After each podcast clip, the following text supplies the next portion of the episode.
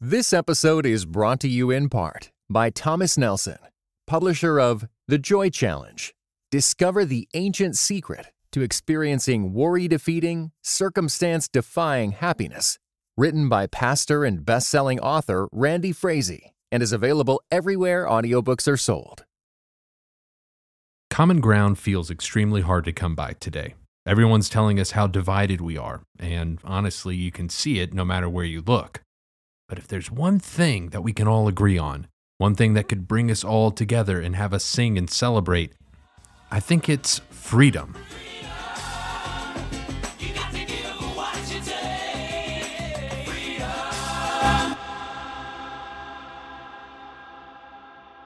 It just sounds like good news, and it is. So, why is it that the idea of freedom is so complicated? If it's for freedom that Christ has set us free, then why does our faith feel like a restrictive set of rules? Why is it so hard to feel the freedom Jesus is talking about? And why is it the more that we look at Christian freedom, the more it looks like a responsibility? I'm Drew, and this is Christianese.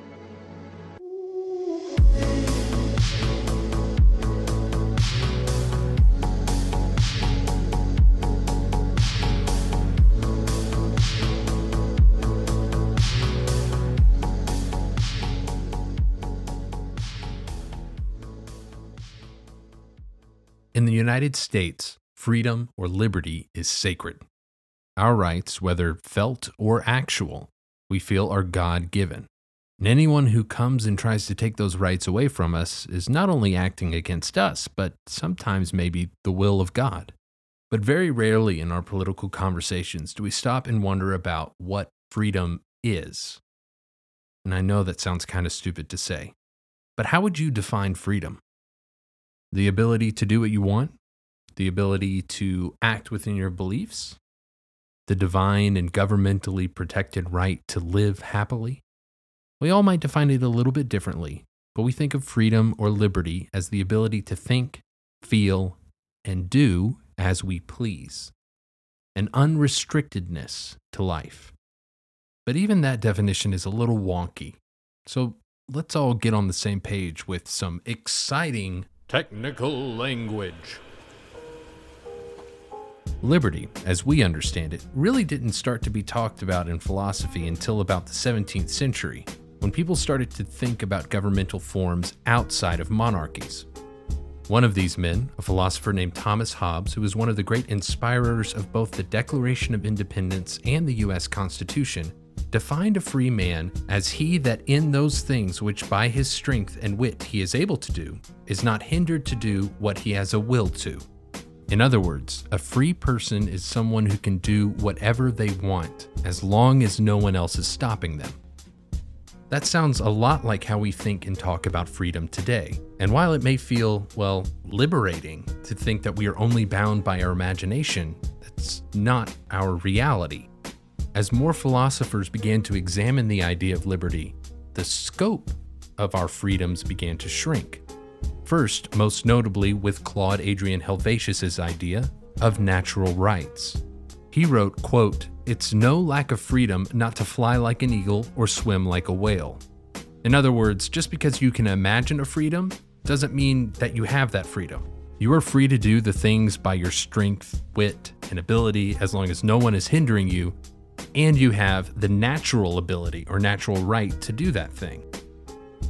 Over the next 300 years, the idea of freedom gets really complicated. Hegel gets involved, and, well, no one wants to get involved with Hegel.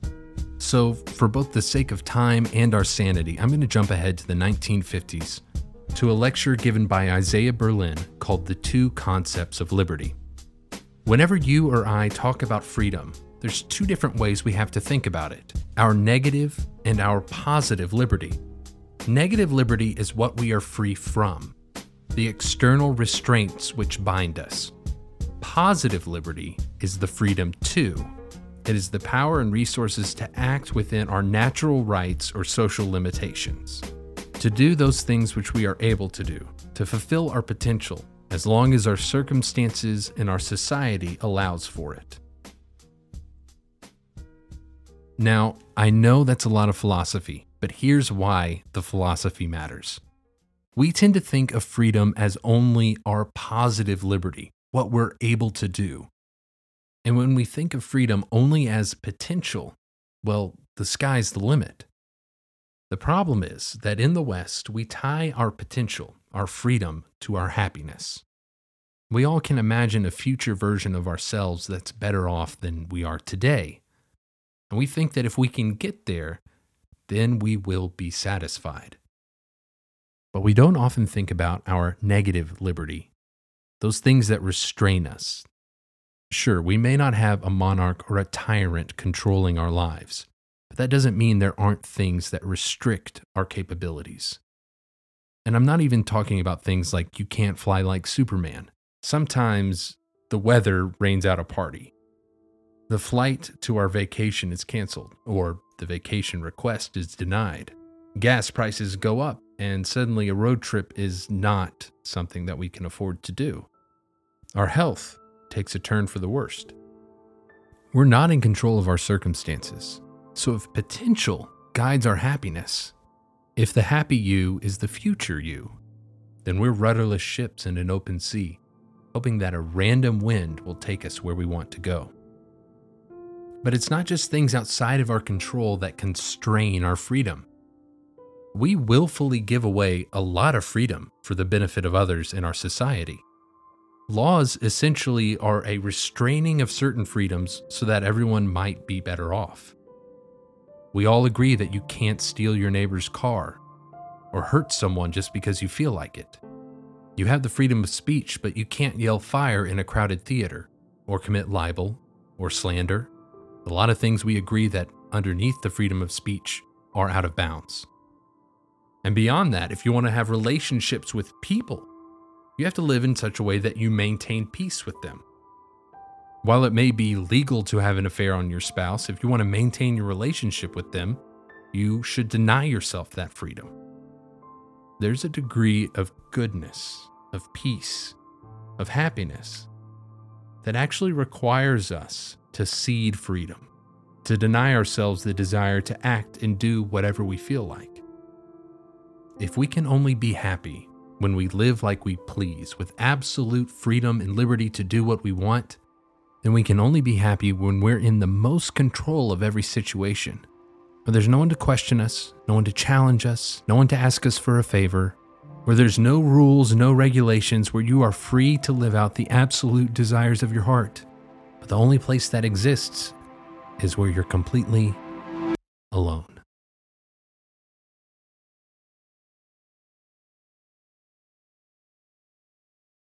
There's something about us that understands that we're better off not totally free, that a world with laws and rules is better off than one without, that a world with loved ones is better than a world of isolation. The philosophical discussion about liberty started when philosophers and scientists and societies were trying to break the shackles of former generations. But the more they looked and talked and wrote about it, the more they realized that absolute freedom is a fantasy. And that we, both as individuals and societies, are better off when we willfully restrict that freedom that we have. So here's the tension we all want to be free from restraint, to practice negative liberty. But there is a point that we have to rein ourselves in. It would be great to eat ice cream every single night, but that's not going to be the best thing for our health. It would be great to just live selfishly, but that's not going to help us in relationships. Sometimes the best restraints are the ones that we willfully take on. We all want to maximize our positive liberty to make sure that we have the opportunities and the resources to meet our full potential. But at the same time, some of the people that we admire most in society are those that give away their resources, their time, their energy, and their money so that other people can reach their potential. For many of us, our heroes are not the Kardashians. It's the person in your life who quietly gave themselves for your good to absolutely no acclaim at all. And this is where we come to Christian liberty. It's not unusual in our society, or even within the church for that matter, to see Christianity as a list of rules and regulations, just another way to erode our personal freedoms. we're largely known as a group of people who don't do certain things, who dislike particular behaviors. So, if you want to enjoy your life, if you want to experience true freedom, why on earth would you be a Christian? But when you read the Bible, that's not the case at all. In fact, it's the exact opposite. If you've been redeemed by Christ, you're one of the freest people on the face of the earth. In John chapter 8, starting in verse 31, then Jesus said to the Judeans who had believed him, If you continue to follow my teaching, you are really my disciples and you will know the truth, and the truth will set you free. We're descendants of Abraham, they replied, and never have been anyone's slaves. How can you say you will become free? Jesus answered them, I tell you the solemn truth. Everyone who practices sin is a slave of sin. The slave does not remain in the family forever, but the Son remains forever. So if the Son has set you free, you are free indeed. Titus 3:3 says, For we too were once foolish, disobedient, misled, enslaved to the various passions and desires, spending our lives in evil and envy, hateful and hating one another.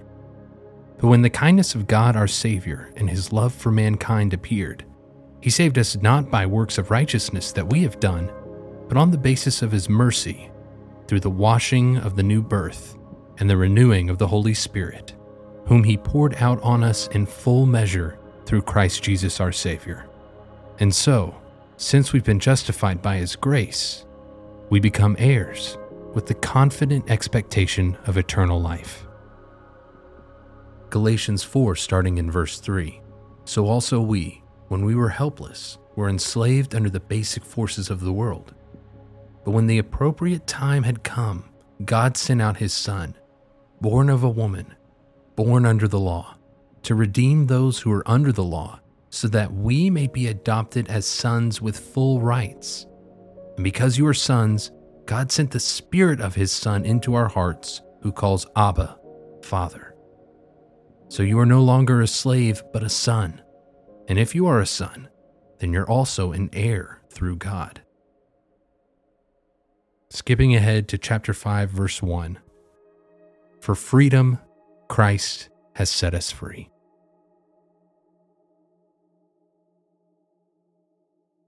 If you spend any amount of time in the New Testament, you quickly realize that it's not just a list of rules and things that you're supposed to do, it's an announcement of freedom. Living apart from God and doing whatever you want may sound nice, but that's not freedom. You're enslaved to sin, bound to an idol, which is just a spiritual word for something that we worship that is not God. And if you don't know God, you don't have a choice but to worship those things.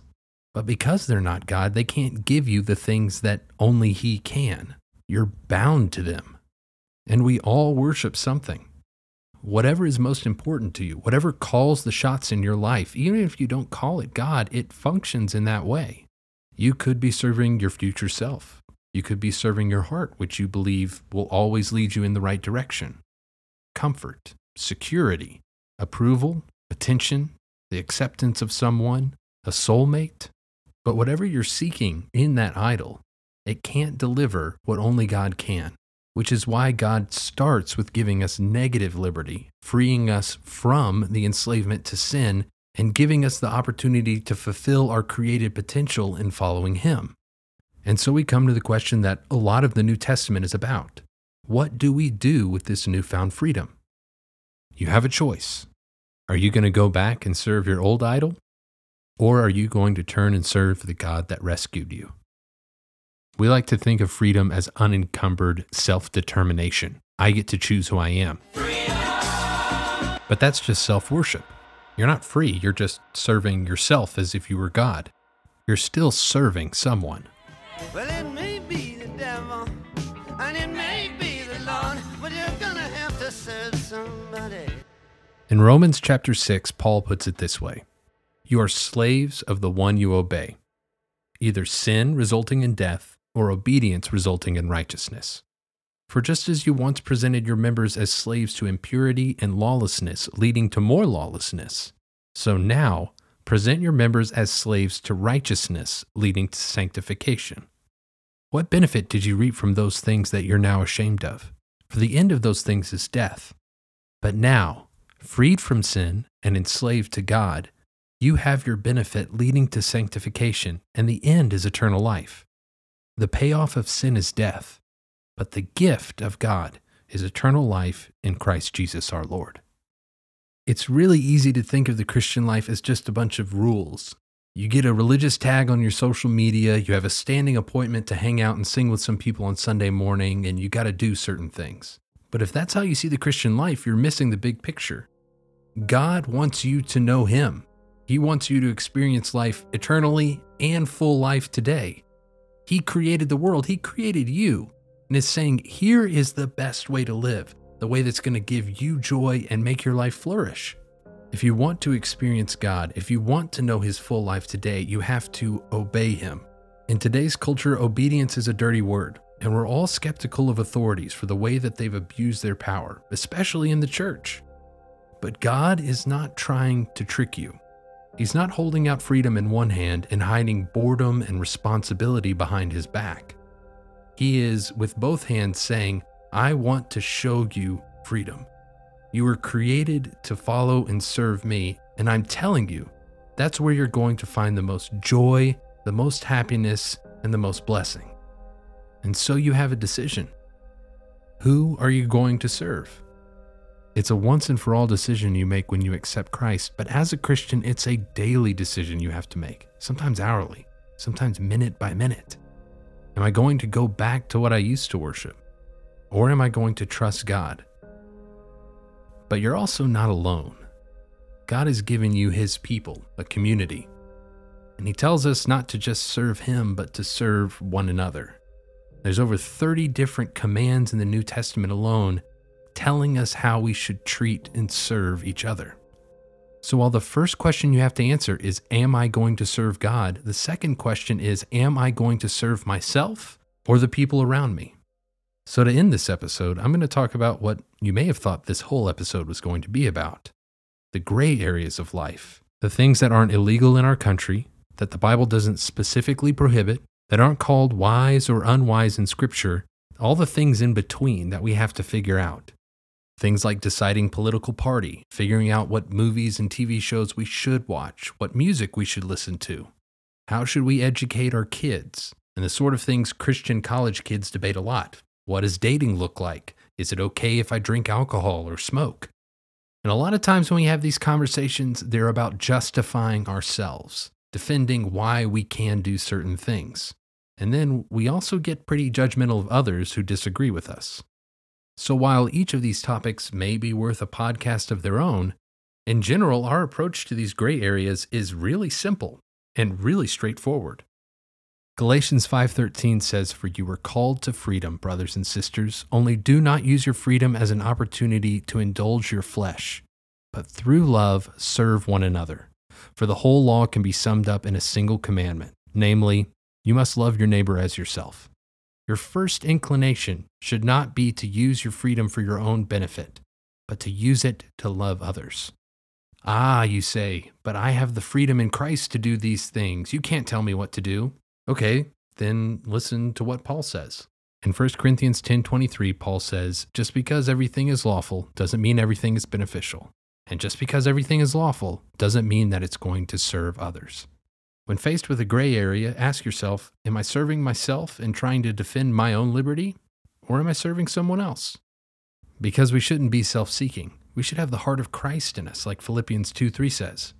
Instead of being motivated by selfish ambition or vanity, each of you should, in humility, be moved to treat one another as more important than yourself. You should be considerate and serve others, but also you do not have the liberty to disregard someone else's relationship with God. In 1 Corinthians chapter 8, the Corinthian church was debating whether or not they could eat food that was sacrificed to idols. And in response, Paul said, Now food will not bring us close to God. We're no worse if we do not eat, and no better if we do. But be careful that this liberty of yours does not become a hindrance to the weak. For if someone weak sees you who possess knowledge dining in an idol's temple, will not his conscience be strengthened to eat food offered to idols? So by your knowledge, the weak brother or sister a person for whom Christ died is destroyed. If you sin against your brother or sisters in this way and wound their weak conscience, you sin against Christ. For this reason, if food causes my brother or sister to sin, I will never eat meat again, so that I may not cause one of them to sin. In the gray areas of life, you have to ask yourself Am I serving others or am I serving myself? And if this thing is not going to bring me closer to God, but might cause someone else to move further from Him, why would I even do it? That's not a liberty. It's an opportunity to restrict your freedom so that someone else can flourish. You have an incredible amount of freedom. The question is, how are you going to use it? Are you going to serve God or go back to idols? Are you going to serve others or are you going to serve yourself? How will you use your freedom? Well, choose who you're going to serve.